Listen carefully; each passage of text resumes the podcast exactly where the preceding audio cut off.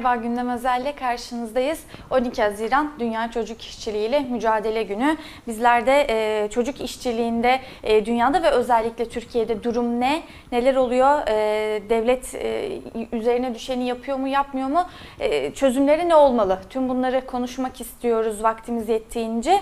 E, hızlıca başlayalım istiyorum. Stüdyoda konuğumuz var. E, Evrensel Gazetesi Haber Müdürü Ercüment Akdeniz bizimle. Hoş geldiniz. E, Ercüment Akdeniz'e döneceğiz. Detaylıca konuşacağız kendisiyle. Bir telefon bağlantımız var. E, telefon bağlantısında da Fişek Enstitüsü gönüllüsü Nail Dertli var. Fişek Enstitüsü de 12 Haziran Dünya Çocuk İşçiliği ile Mücadele Günü. Dolayısıyla bir kampanya başlatmıştı. Sloganı Sen Bul kampanyası. E, ve e, çarpıcı da bir slogan e, buldular bu sene. e, açıkladılar.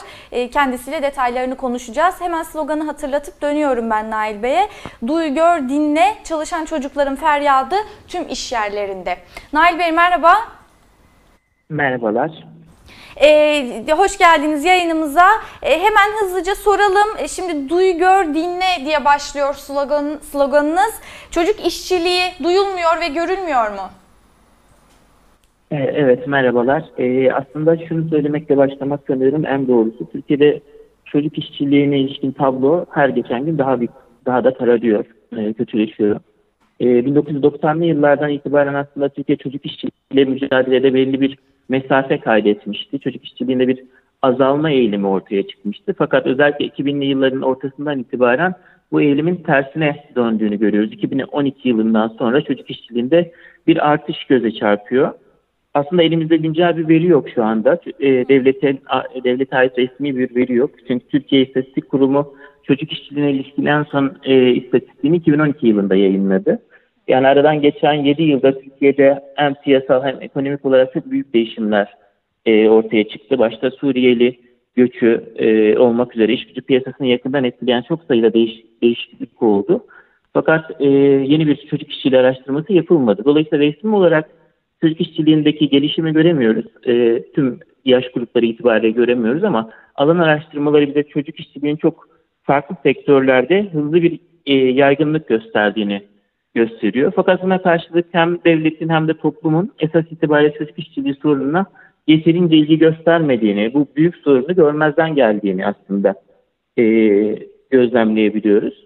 Biz Fişek Enstitüsü Çalışan Çocuklar Vakfı olarak bu yıl e, biraz bu soruna e, yeniden dikkat çekmek, çocuk işçiliği sorununu yeniden tartışmanın odağına yerleştirmek üzere bir kampanya gerçekleştirdik. E, sloganı Sen Buldu kampanyanın ismi ve çok sayıda e, slogan e, önerisi e, vakfımıza ulaştı. Bunlardan biri biraz önce sizin bahsettiğiniz dur, duy, gör, dinle, çalışan çocukların feryadı tüm iş yerlerinde sloganıydı. E, bir, bir şeyin altını çizeyim. Bu bir e, yarışma değildi aslında. Toplumun farklı kesimlerinin çalışan çocuklar üzerine kafa yormasını, ortak e, bir çözüm arayışına girmesini ve yetkili organlara baskı yapacak e, zemini yaratmayı amaçlıyordu. Dolayısıyla çok sayıda slogan e, vakfımıza iletildi. Bunlardan herhangi birinci söz konusu değil. Çok sayıda benzer şekilde çarpıcı olduğumuz e, slogan e, vakfımıza iletildi. Evet, evet.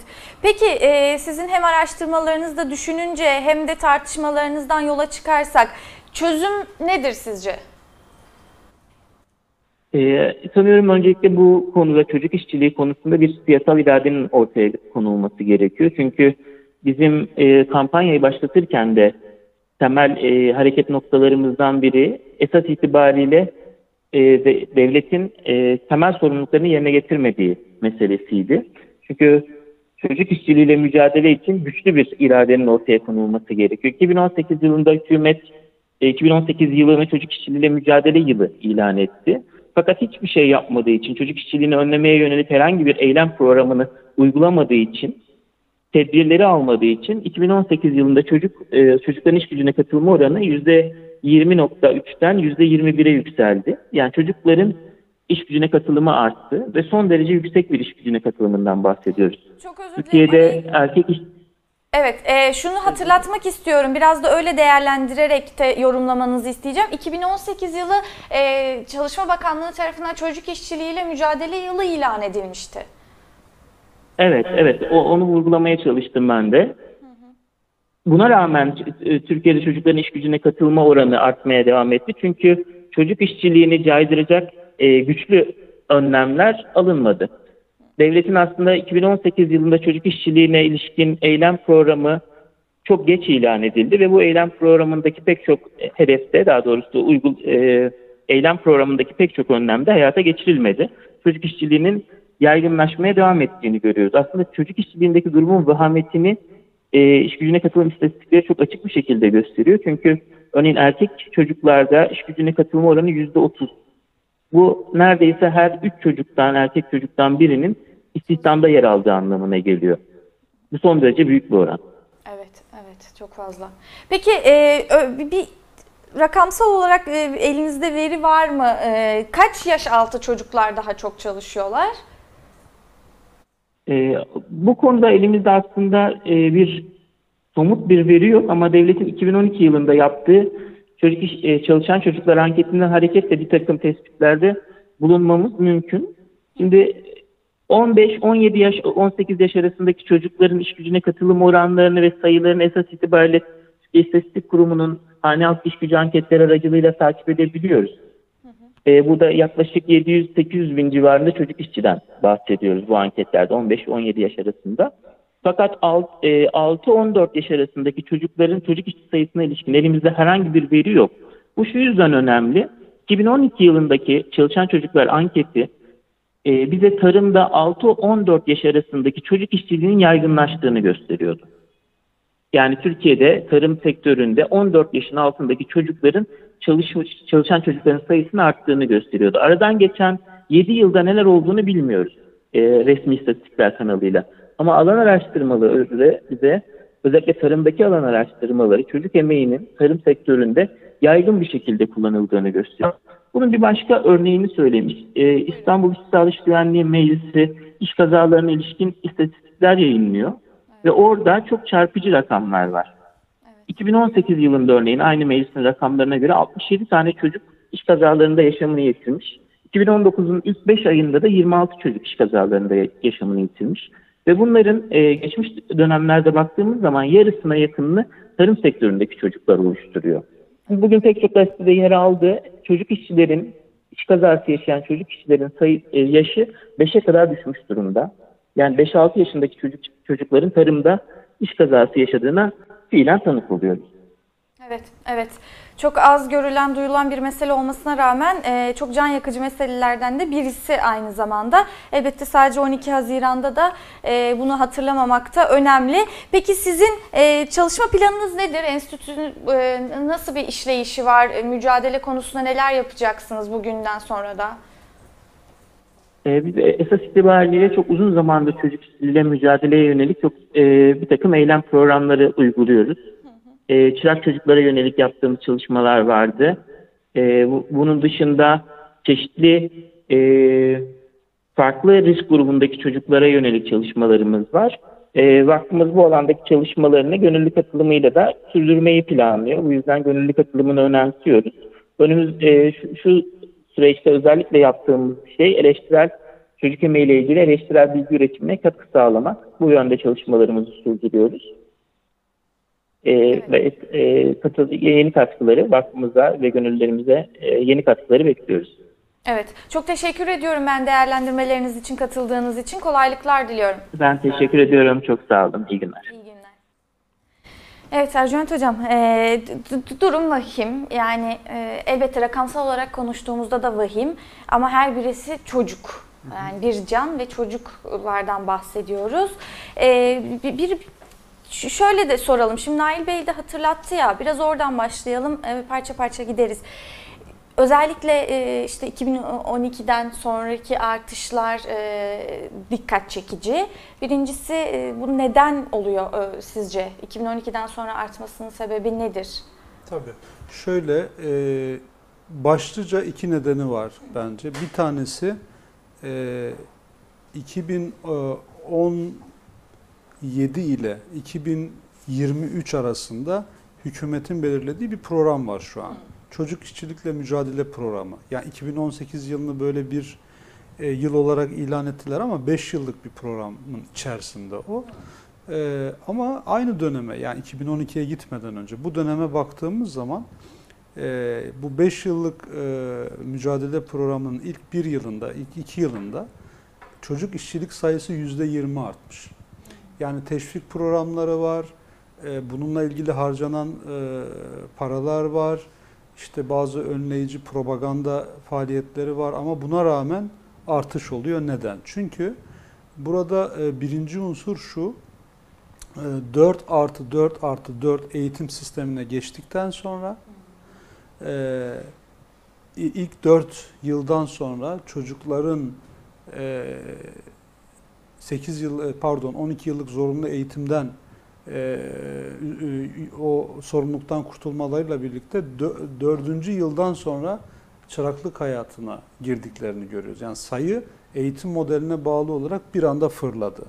Özellikle tarım iş kolunda e, çocukların yani okuldaymış gibi gösterilmeleri ve çok daha küçük yaşlarda çalışma hayatına girmeleri de kolaylaştı.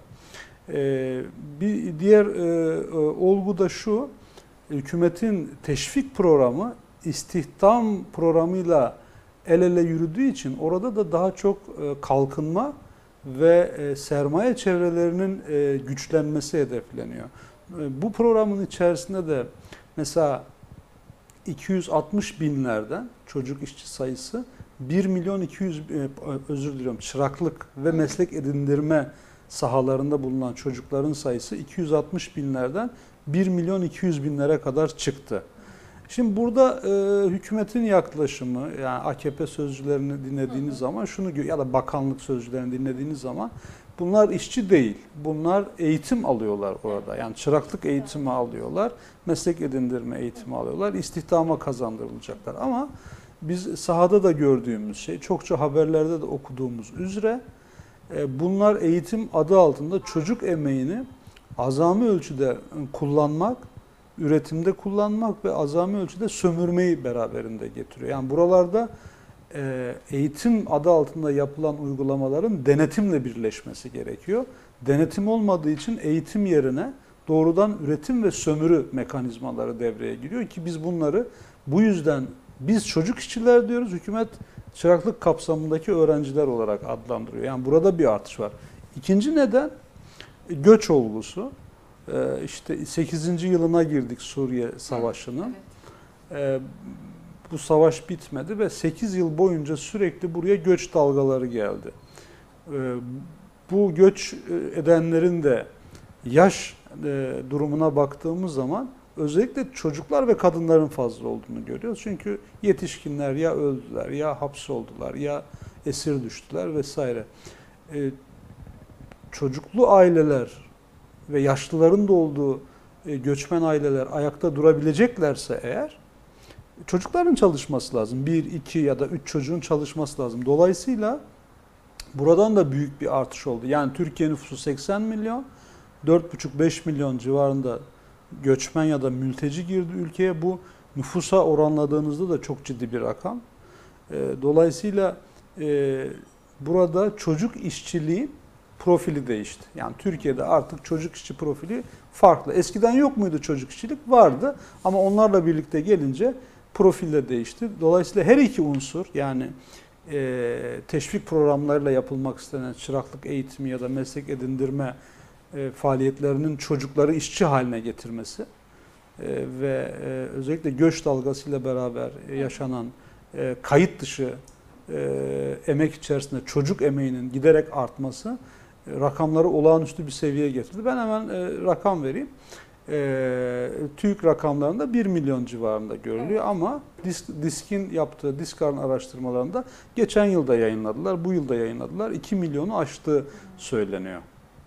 Bunlar da ta, elbette ulaşılabilenler, Tabii e, yani. görülebilenler. Asla tam olarak ne kadar olduğunu tespit etmek mümkün değil. Çünkü TÜİK bile artık veri yayınlamıyor. Hükümet bile bu işin üzerinde fazla durmuyor. Biraz sendikaların ve sivil e, toplum örgütlerinin çabalarıyla ortaya çıkabilen rakamlar bunlar. Evet, evet. Ee, şimdi bir, bir yanıyla e, çocuk işçiliği e, şöyle bir tespit vardı onu sormak istiyorum. Şimdi İstik Meclisi de e, her yıl olduğu gibi her ayda açıklıyor iş cinayetleri raporunu ve çocuk işçiliğine de orada vurgu yapıyor. Onları da açıklıyor. E, bu, bu yılda diyor ki her yıl en az 70 çocuk çalışırken hayatını kaybediyor. Şimdi e, ölümler de çok fazla ve orada şöyle bir tespit var. Artık e, çocuklar ağır işlerde çalışmaya doğru gidiyor. Yani yaptıkları iş de ağırlaşıyor çocukların. Çok doğru. Şöyle bunun nedeni var. Ee, bir kere e, alt işler diye tanımlanan işler var. Ee, Çalışma Bakanlığı tarafından. Alt işler denen şey e, insanların pek de çalışmak istemedikleri, imtina ettikleri işler. İnşaat, hayvancılık, tarım, temizlik, taşıma gibi, maden gibi yani zor işler.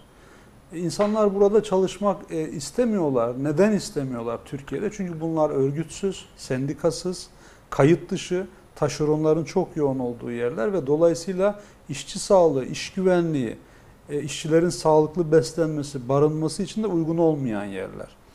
E, Dolayısıyla Türkiye'de işçi sınıfı önemli oranda buralardan e, çekildi. Bir boşluk oluştu. Bu boşluğu göçmen işçiler ya da mülteci işçiler doldurdular. Bu kayıt dışı sömürü demek. Burada da en çok çocuklar e, o- doldurdu. Çocuklara niye ihtiya- ihtiyaç duyar patronlar ya da işverenler? Evet. Daha ucuz emek. Yani daha savunmasız, e, daha ucuz emek. Yani mesela ben benim kendim de sahada gördüğüm şey e, röportajlarda mesela mülteci işçiler içerisinde, yetişkinler içerisinde e, maaş alan, aylık e, ücret alanlar var. Görüyorum ama çocuklar yok. Çocuklar hep haftalık alıyorlar. Çok düşük paralara çalıştırılıyorlar.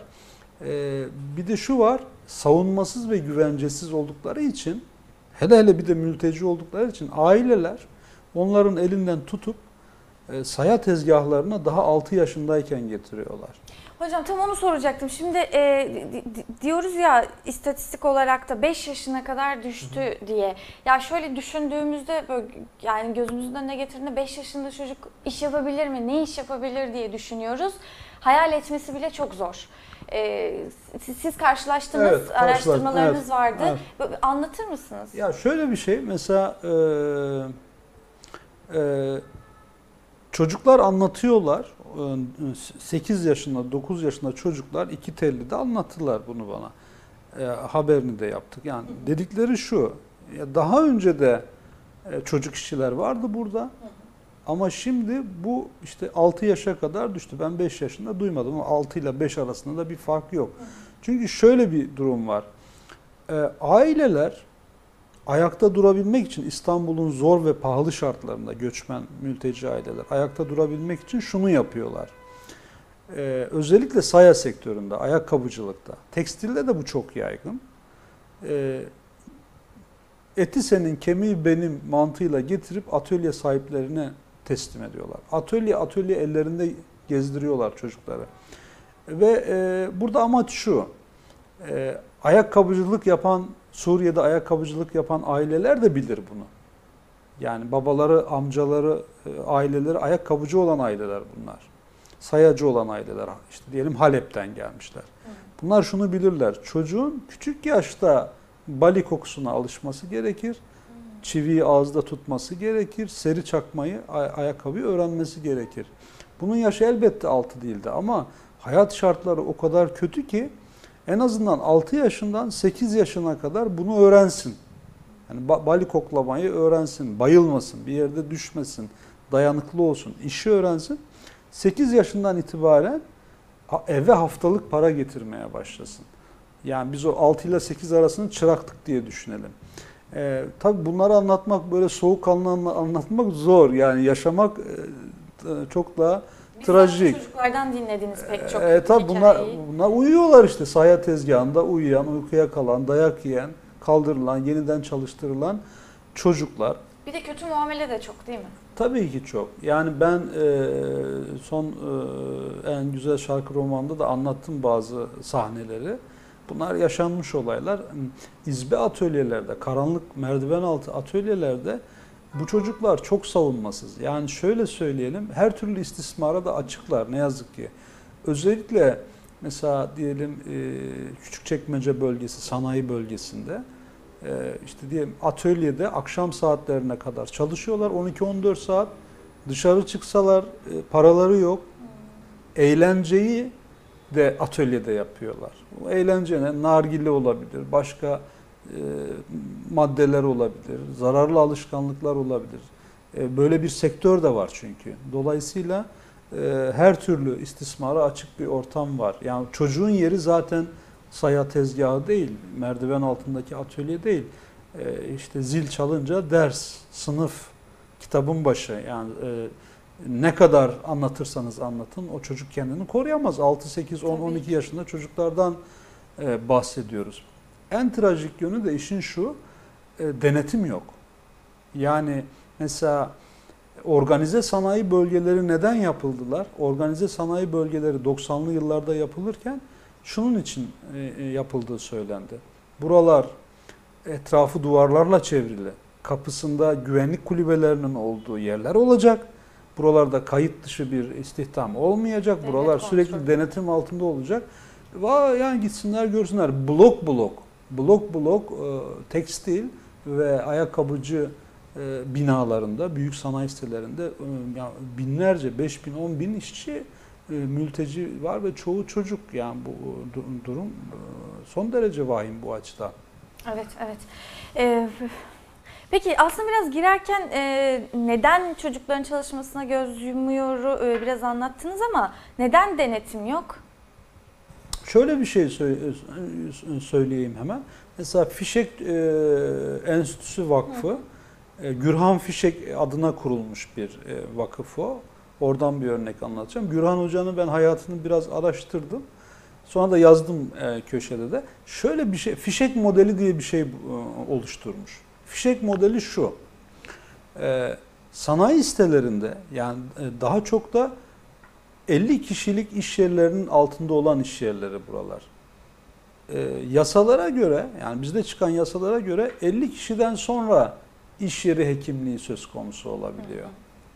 50'nin altındaysa olamıyor. Ama buralar öyle kompleks, komplike yerler ki e, buralarda yani 3 kişi, 5 kişi, 3 kişi, 5 kişi çalışıyor ama e, sanayi sitesi olduğu için o sanayi sitesinde 20 bin, 30 bin, 50 bin kişi çalışmış oluyor aslında.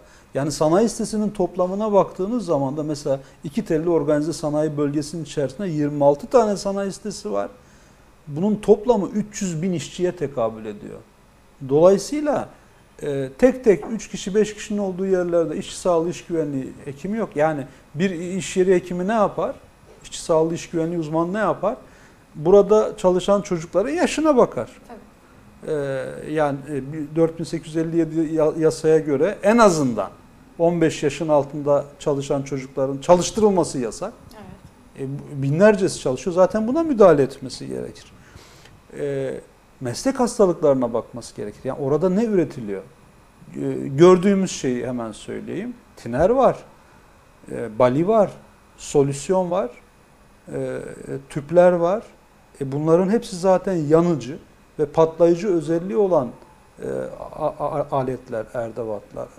Bunlar patladığı zaman orada zaten saya var, bez var, kumaş var. Yani Değil. büyük fabrika yangınları, büyük sanayi sitesi yangınları bun- bunlardan oluyor zaten. Orada hangi maddelerin hangi şartlarda, hangi dolaplarda nasıl duracağına işte o hekimler karar verir. Onlar yok. Fişek modeli bunu e, gidermeye çalışmış. Şimdi şöyle bir enteresan durum var tabii. Yani biz hep şöyle yapıyoruz. Çocuk işçilerin çalıştırılması yasak olmalı. Ama çalışıyor. Evet. Yani yasaklansın daha gür söylemeliyiz ama çalışan çocuklar için de bir şey yapmalıyız. Böyle de tuhaf bir durumla karşı karşıyayız. Yani bir yandan kaldırılmasını savunacağız çocukların e, çalıştırılmasını, yasaklanmasını, o çocukların eğitime kazandırılmasını savunacağız. Ama süreç devam ederken Ama de de, devam edip bir şeyler yapacağız. Fişek modeli onu yapmış. Şunu yapmış basitçe. Ee, e, işte bu tür sanayi sitelerine e, iş yeri hekimlik merkezleri kurmak. Fiilen kendi çabalarıyla, vakfın çal- çalışmalarına da bağlı olarak. İkincisi de eğer işçiler gelemiyorsa onların ayağına gidecek gezici klinikler. Ve üçüncüsü daha da önemlisi e, bütün o bölgedeki işçilere, çocuk işçiler de dahil artık varsa yapacak bir şey yok. İşçi sağlığı ve iş güvenliği e, eğitimleri vermek. Şimdi bunları yapması gereken kim? Bunları yapması gereken devlet. Normalde bu vakıfların, sivil örgütlerin işi değil ama maalesef denetim olmadığı gibi eğitim de yok, e, tespit de yok.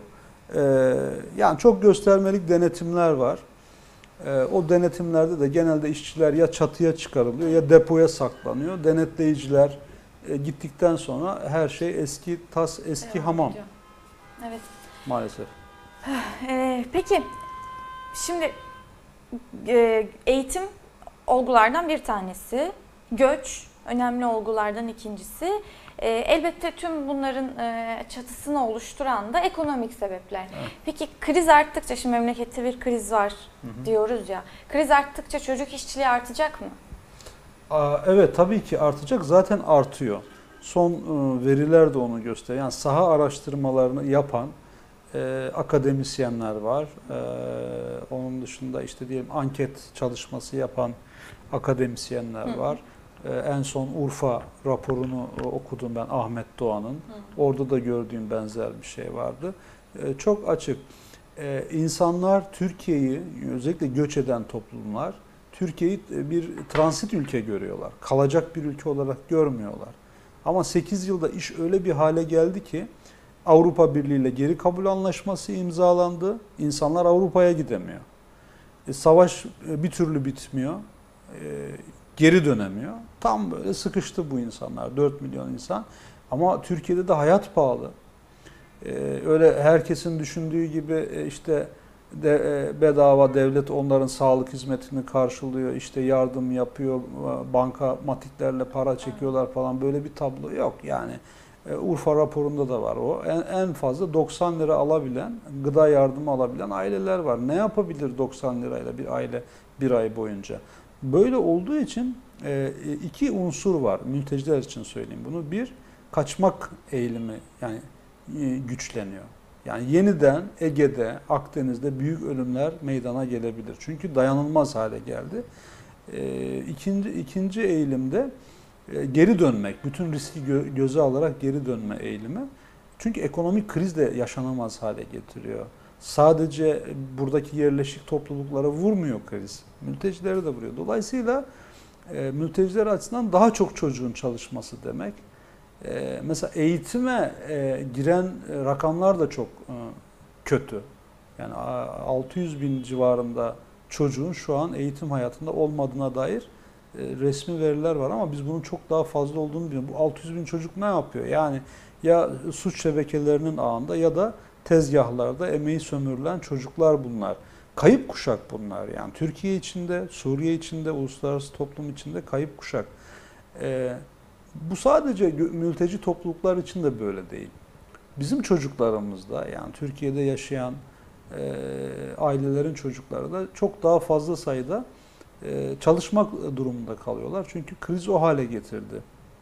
Bunu tetikleyen eğitimle eğitim de buna yol açtı. Açık eğitim, uzaktan eğitim işte Evet. liselerde e, olduğu Başta gibi o da yani göstermelik eğitim, e, apartmandan bozma, kümes özel okullarda MEB'e bağlı maalesef oralarda eğitim yapıyormuş gibi görünüp asgari gereklerini bile yerine getirmeden o, o insanlar eğitim koşullarını vermeden çocuklar bir yandan da çalışıyorlar. Yani akşam 2-3 saat orada görülüyorlar ama aslında gündüz bütün gün iş yerlerinde çalışıyor bu çocuklar. Kriz tetikliyor, çok doğrudan tetikliyor. Evet. Peki şimdi e, şöyle de bir algı var ya ailelerde de sonuçta şu var. Ya çırak olsun, iş öğrensin, çocukluktan yetişsin, elinde mesleği olsun. Yani e, bizim biz çocuğumuzu okutamıyoruz ya da e, bizim çocuğumuz okulda başarılı olamadı. O zaman böyle yapsın diyen aileler de var. Şimdi e, diyoruz ya evet taleplerimiz ortada. Evet taleplerimizi daha kuvvetli dile getirelim ama bir gerçeklik var. Şimdi o gerçeklik üzerinden yani çocukların çıraklık eğitimi alması kötü bir şey mi? İş öğrenmesin mi çocuklar? Ee, tabii ki öğrensinler. Yani bunun e, mesela Almanya'dan örnek vereyim. Kendim de gittim gördüm orada izledim. Sendikalarla e, konuştum. Ee, sendikalar bu konuda çok önemli. Almanya'da e, en gelişmiş otomotiv fabrikaları, metal fabrikaları, işte aklınıza ne gelirse yani en ağır sanayi denebilecek yerlerde bile çıraklık eğitimi var.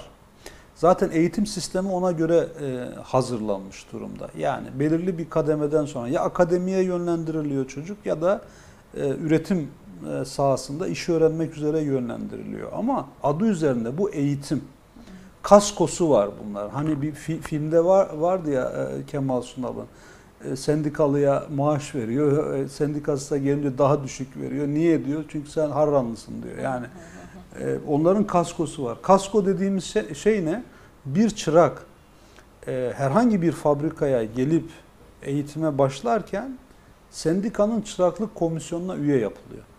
Yani sendikal hak ve özgürlükler ve güvence, koruma kalkanı o çocuğun üzerinde oluyor. Bir kere o sendikal bir eğitim de de geçiyor. Yani hak ve özgürlüklerini kazanma, sınıf bilincini en azından belirli ölçüde edinme, haklarını savunma, işçi sağlığı ve iş güvenliği kurallarını öğrenme, uygulama hepsinden geçiyor ve eğitim düzleminde kalıyor. Çocukların sömürüsüne de sendikalar e, izin vermiyorlar ama bizde zaten sendikalaşma oranı çok düşük olduğu için ve sendikaların bu konuda bir e, stratejilerinin de olmaması nedeniyle Türkiye'de yok. Yani bu kadar çırağa dönük sendikalar ne yapıyor? Nasıl bir proje sunuyorlar? E, buna dair bir, bir şey yok. Dolayısıyla e, yani çıraklığın kendisine, e, eğitimin kendisine hiçbir zaman karşı olamayız. Hatta politeknik eğitimi savunabiliriz. Yani üretimle eğitimin iç içe olduğu e, e, şeyi de eğitim modelini de sav- savunabiliriz, savunmalıyız. Ama burada esas sigorta sömürünün ortadan kalkması. Yani çocuğun sömürü ağı içerisine girmemesi ve güvencesiz e, olmaması. Ya örnek verelim. E, Türkiye'de tarım işçileri en çok çocuğun olduğu sektör tarımda. Yüz binlerce çocuk çalışıyor. E, e, bırakın çocukları. Tarım işçilerinin bir yasası yok ki. Yani tarım iş yasası yok Türkiye'de. Yani tarlada çalışan işçinin işçi işveren ilişkileri kapsamında SGK'sı yok. Yani eğer sigortalı olmak istiyorsa kendi sigortasını özel sigorta adı altında kendisi yatırmak durumunda. Böyle absürt bir şey. Dolayısıyla nasıl olacak yani işçi statüsü bile olmayan bir yerde çocukların yani işçinin bile kendini koruyamadığı, işçi say- saydıramadığı, ya sosyal güvencesini edinemediği bir yerde çocuğun e, ne hakkı olabilir? E, dolayısıyla burada e, e, öncelikle e, mesela diyelim ki tarım iş kolunda çıraklık eğitimi olsun. Nasıl? Eğitim olsun yani. E, tarım iş yasası yok. Nasıl bir eğitim olabilir? Yani kökten e, temel e, sorunlarımız var. Evet. Peki e, de- evet çeşitli örnekler var Avrupa'yı da hatırlamışken ama şunu şunu da söyleyelim şu bilgi veriyi de verelim. Dünyada da 218 milyon çocuk işçi var. Hı hı. Yani Tabii. bu, bu da bu da az değil. E, peki şunu soralım o zaman e, son olarak eklemek O dünya, o isteyeceklerinizle dünya ile ilgili istersen orayı atlamayalım. Tamam. Orada çok önemli bir mevzu var. Genel işte İLO'nun rakamlarına ya da Birleşmiş Milletler'in rakamlarına baktığınız zaman e, küresel olarak şunu görüyorsunuz. Yani az gelişmiş bölgelerde bu yoğunluk. Uzak Asya'da, Orta Doğu'da, Latin Amerika'da, yani Avrupa merkezinde değil yoğunluk. E, Bu şunu gösteriyor. E, Dünyanın e, büyük emperyalist e, tekelleri ve şirketleri, küresel şirketler e, ucuz emeği kendi merkezlerinde değil, uzak merkezlerde çocuk emeği üzerinden sağlıyorlar. Yani bunun bunun bir, hani gelişmiş batı, gelişmiş dünya böyle ne kadar güzel, az gelişmiş biz de ne kadar kötüyüz diye kıyaslamak doğru olmaz. Bunun müsebbipleri de onlar. Bir, biraz da Birleşmiş Milletler, Avrupa Birliği gibi kuruluşlar da bu işi kapatan şemsiye oluyorlar ne yazık ki. arındırıp Ne yazık ki. Şimdi mesela çok e, basit bir örnek vereceğim. E, Türkiye'de e, çok büyük firmalar, ismini vermeyelim, e, ayakkabı firmaları, işte e, gömlek, çanta firmaları e, mülteci işçi çalıştırıyor diye haberler çıktı fabrikalarda. Çocuk işçi çalıştırıyorlar diye haberler çıktı. E, Kıyamet koptu. Sonra bu e, adı geçen firmalar Avrupa merkezinde üstelik açıklamalar yaptılar. Dediler ki Türkiye'de yapılan bu haberler yalandır, yanlıştır. Bize bir tane fabrikalarda çalışan işçi gösterin, biz o fabrikayı kapatacağız, gereğini de yapacağız dediler. Doğru söylediler, hiçbir yanlışlık yok. O fabrikalarda çocuk işçi de yok, o fabrikalarda mülteci işçi de yok. Çünkü kayıp. O fabrikalar işleri fasonlar eliyle merdiven altı tezgahlara veriyorlar. Yani e, siz eğer çocuk işçiliği ortadan kaldıracaksanız öyle küresel kalkınma programları, G20 hedefleri yani dünya ölçüsünde küresel olarak çocuk işçilikle mücadele, çocuk aynı rakamlar AKP e, programı için konuştuğumuz aynı rakamlar, aynı hedefler küresel dünya için de var. Birleşmiş Milletler'in de hedefleri var. İLO'nun da hedefleri var. Neden o hedefler tutmuyor? Çünkü dünya savaş bölgesi. Emperyalistler sömürü mekanizmalarını en e, ücra merkezlere kadar taşımışlar. Yani savaş oldukça göç oluyor. Göç oldukça çocuk emeği daha yoğun sömürülüyor. Merkezler üretimlerini daha geri bölgelere kaydırıyorlar ve oralar denetimden uzak. E, bana, bize ben çocuk işçilikle mücadele ediyorum diyen bir kurumun ya da kuruluşun e, fasonlarla ve taşeronlarla mücadele ettiğini göstermesi gerekir. Bu yoksa e, diğerleri tamamen göstermeliktir. Yani örnek kurumlar, fabrikalar, özel sektörden, kamudan gösterirsiniz. İşte bakın biz buralarda çocuk işçiliği önledik falan dersiniz ama ahtapotun kollarında onu fersah fersah katlayan bir çocuk emeğiyle karşılaşırsınız ki bu 21. yüzyılda kapitalist dünyanın en e, büyük e, melanetlerinden bir tanesi de bu kadar çok sayıda çocuğu e, emek dünyasına sömürü gücü olarak sokmuş olmasıdır.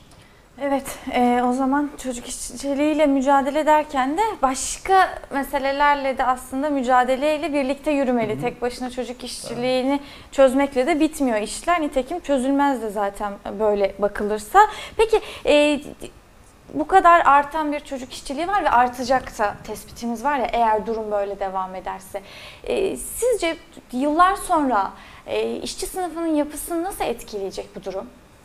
Ya, güzel bir soru. Şöyle bir şey söyleyeyim. Yine örnek e, vereyim isterseniz. Şöyle mesela 2013 yılında biz bir haber yaptık. Ahmet Yıldız haberi. Hı. Bir çocuk işçinin haberiydi evrensel olarak. Ve sadece bizde manşet oldu o haber hatırlıyorum. Sonra ne yazık ki 2013'ten bu, bu yana kaç tane çocuk iş cinayeti haberi yapmak zorunda kaldık. Ama Ahmet Yıldız çocuk 13 yaşında çok e, enteresan bir e, hikaye. Pres makinesine sıkışmış, hayatını kaybetmiş Adana'da. Bu dava konusu olmuş. Mahkemeye, e, iş hukuku e, e, mahkemesine gitmiş ve sonuçlandı. Biz zaten onu manşet yaptık. Sonuç şu. Yani çocuğun o iş yerinde çalıştırılmasını tespit etmiş mahkeme. Ee, işvereni cezalandırmış. Verdiği ceza 30 bin TL. Para cezası, hapis cezası değil. Ve o 30 bin lirayı da 24 aya bölmüş. Taksitli ceza. Yani ödül gibi ceza, ödül de yetmiyor bir de onu taksitlendiriyor mahkemelerimiz. Bu işte çocuk işçilikle mücadelenin nasıl bir şey olduğunu gösteriyor. Yani yargı bu halde ise çocuk e, işçilikle nasıl mücadele edeceksiniz? Yani çocuğun bırakın bir iş kazası geçirmesi, hani bir iş cinayetinde hayatını kaybetmesi, orada e, çalıştığının tespit edilmesi bile e, hangi kapsamda değerlendirilmeli? İnsanlık suçu kapsamında değerlendirilmeli. Yani hapis de değerlendirilmeli. Bir yargı suçu olarak değerlendirilmeli. Biz bunların önünü açmadan çocuk e, işçiliğini e, ortadan kaldırmamız mümkün değil. Dolayısıyla burada sendikaların yani sadece hükümetten beklemek falan da e, şey değil yani gerçekçi değil. Sendikaların daha aktif olması gerekir. Ee, güç tabii demokratik lazım. güçlerin e, daha aktif olması gerekir. Kötü mü burada durum? Yani eksikler olduğu zaman kaybedildi ama mesela ben 2019 yılı 12 Haziran vesilesiyle yani Dünya Çocuk İşçilikle Mücadele Günü kapsamında bakıyorum. İşte İHA'den e, işte birçok çocuk örgütüne, birçok e, kuruluşa raporlar hazırlanıyor, açıklamalar var. Bunlar önemli, değerli şeyler. Daha çok bir bilinç oluşmuş, oluşuyor. E, Sosyal medyada keza yine böyle ama dediğiniz gibi bunun bir günle sınırlı kalmaması lazım. Hı hı. 23 Nisan'da Ulusal Egemenlik ve Çocuk Bayramı, o çocuk bayramı Türkiye'nin de dünyaya armağan ettiği bir bayramsa 23 Nisan'ı da çocuk işçilikle mücadele günü olarak ele alınması gerekir. Yani biz 23 Nisan haberi de yaptık. Ankara'da şey Adana'dan Volkan arkadaşımız yaptı. 23 Nisan'da sayalı çocuklara sordular. Çocuklar e, yani çocuk gibi konuşmuyor. Yani yetişkin gibi konuşuyorlar.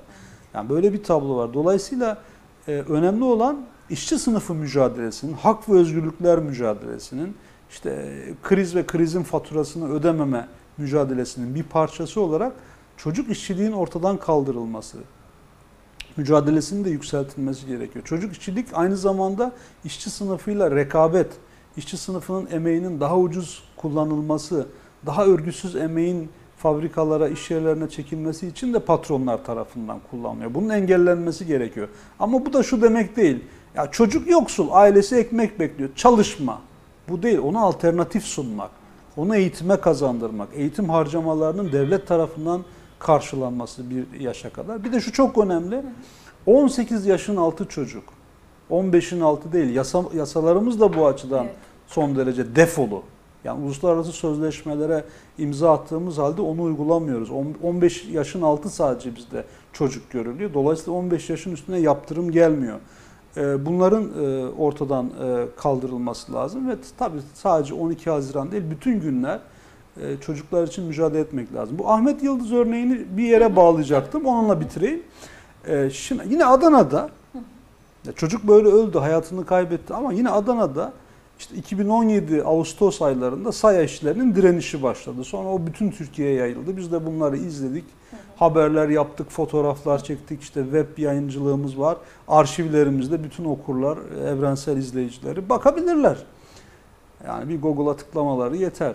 Orada ne görecekler? Sadece dram görmeyecekler. Sadece çocukların ezildiğini görmeyecekler. Aynı zamanda saya işçilerin eylemlerini görecekler. Biz bir buçuk ay boyunca o direnişi verdik, haberleştirdik. O fotoğraflara baksınlar, o görüntülere baksınlar. Yürüyüşlerin en, en önünde çocuk işçiler yürüyor. E bunu devlet görmüyor mu? Bunu bakanlıklar görmüyor mu? Yani çocuk işçileri hadi sanayi sitelerine giremediniz, hadi izba atölyelere giremediniz, hadi gözünüzden kaçtı, kulağınız duymadı. E, eylemler yapılıyor işte en önde yürüyor ya. En, ya çocuk işçi, çocuk işçi, eli nasırlı, eli boyalı bu çocuk işçilerin ne işi var orada? Ya bunu görmüyor musunuz? Buna müdahale etmiyor musunuz? Ama mesele devletin görmemesi meselesi değil. İşçi sınıfının bunu görmesi lazım. Emekçilerin, halkımızın görmesi lazım. Bu çocuklar e, bu eylemlerde hak almayı da öğrendiler. Öğrensinler. Öğrensinler. Yani sadece siz çalışmayın, yasak, bunun e, gerçekliği yok. Eğer çalışmak zorundalarsa, eğer hayat bu kadar kuralsız ve acımasızsa, eğer bu vahşi sömürü düzeni bu çocuklara hiçbir gelecek sunmuyorsa, geleceklerini kazanmaları için işçi sınıfı nasıl mücadele ediyorsa, babaları, amcaları beraber ya da teyzeleri aynı atölyede, aynı iş yerinde, tekstil fabrikasında onlarla beraber mücadele edip hak e, aramayı öğrenecekler.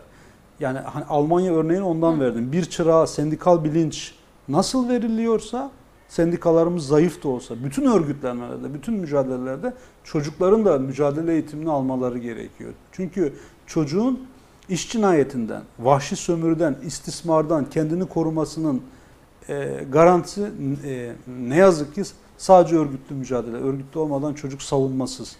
E, bu açıdan da umutlu bir durum var. Yani tek tek bazı iş yerlerine baktığımızda böyle arayışlar var. Yaşlı, genç, e, kadın, erkek işçiler e, bunu zorlayan şeyler yapıyorlar. Mesela orada da komik sahneler de gördük o eylemlerde. Yani çocukları konuşturdular, alkışlattılar, en önünde pankart tuttular. Yani çocuklar dövizler taşıdı. Birçoğu belki ne yazdığını falan da bilmiyordu ama sonuçta bu örgütlü mücadelenin tadını, özgüvenini aldılar. Ee, Umarız böyle bir e, Türkiye mücadelesine e, işçi sınıfımızın geleceğini onlar temsil ederler. Ama tabii en büyük temennimiz çocukların çalışmadığı bir Türkiye. Ee, Düş kurdukları bir dünya. Ee, Bütün dünyada da çocukların işçi olmadığı bir dünya tabii. Tezgahlarda uyuyakalmadıkları. Evet. Ee, çok teşekkür ediyorum değerlendirmeleriniz için. Ee, kıymetli bir konuda e, bize yardımcı oldunuz. Elbette e, şey tekrar hatırlatalım. Bizler de Evrensel Gazetesi olarak, Web TV olarak elbette bunları sık sık gündeme getirmeye çalışıyoruz. Sadece bir günle sınırlı tutmamaya çalışıyoruz. Bu mücadelemizin, bu mücadelenin bir parçasıyız biz de elbette. Bunun e, zaman zaman ödüllendirilmiş olması da bizleri çok mutlu ediyor. Emeğimizin görünüyor olması da ayrıca mutlu ediyor. E, Ankara'dan Burcu Yıldırım arkadaşımızla beraber e, bu konudaki çalışmalarımızdan dolayı sizlere bir ödül de verilmişti. E, tekrar e, tebrik edelim buradan. Burcu'ya da selamlarımızı gönderelim. Bizim için de onur tabii. Elbette. Daha da e, artmasını diliyoruz. Çok teşekkür ediyorum. Kolaylıklar diliyorum. Evet gündem özelden bugünlük bu kadar. Görüşmek üzere.